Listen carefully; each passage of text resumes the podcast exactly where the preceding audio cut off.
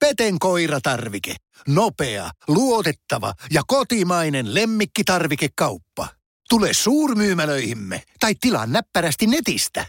petenkoiratarvike.com Tämä on Podplay alkuperäissarja.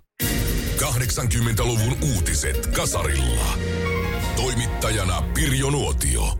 Kasarin uutistudiossa Pirjo Nuotio. 21.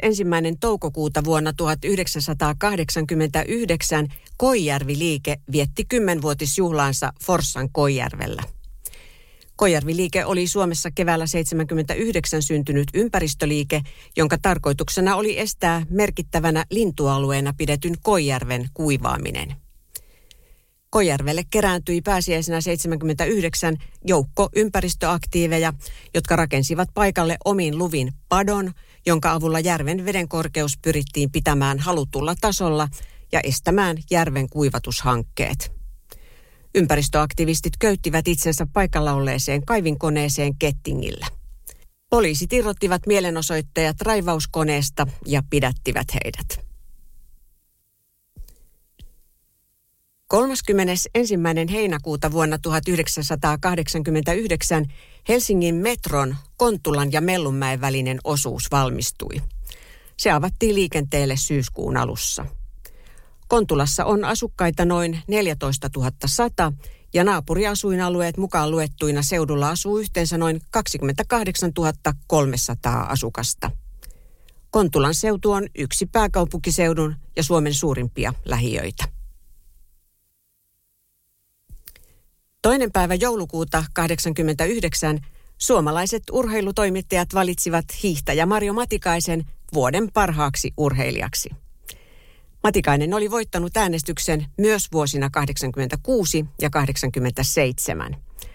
Urallaan Matikainen voitti yhden olympiakullan, kolme MM-kultaa ja joukon himmeämpiä arvokisamitalleja. 80-luvun uutiset kasarilla.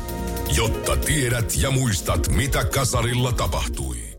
Ensimmäinen päivä tammikuuta 1988 tasavallan presidentti Mauno Koivisto kehotti uuden vuoden puheessaan kansalaisia arvioimaan taloustilannetta realistisesti ja varoitti uhkaavasta lamasta.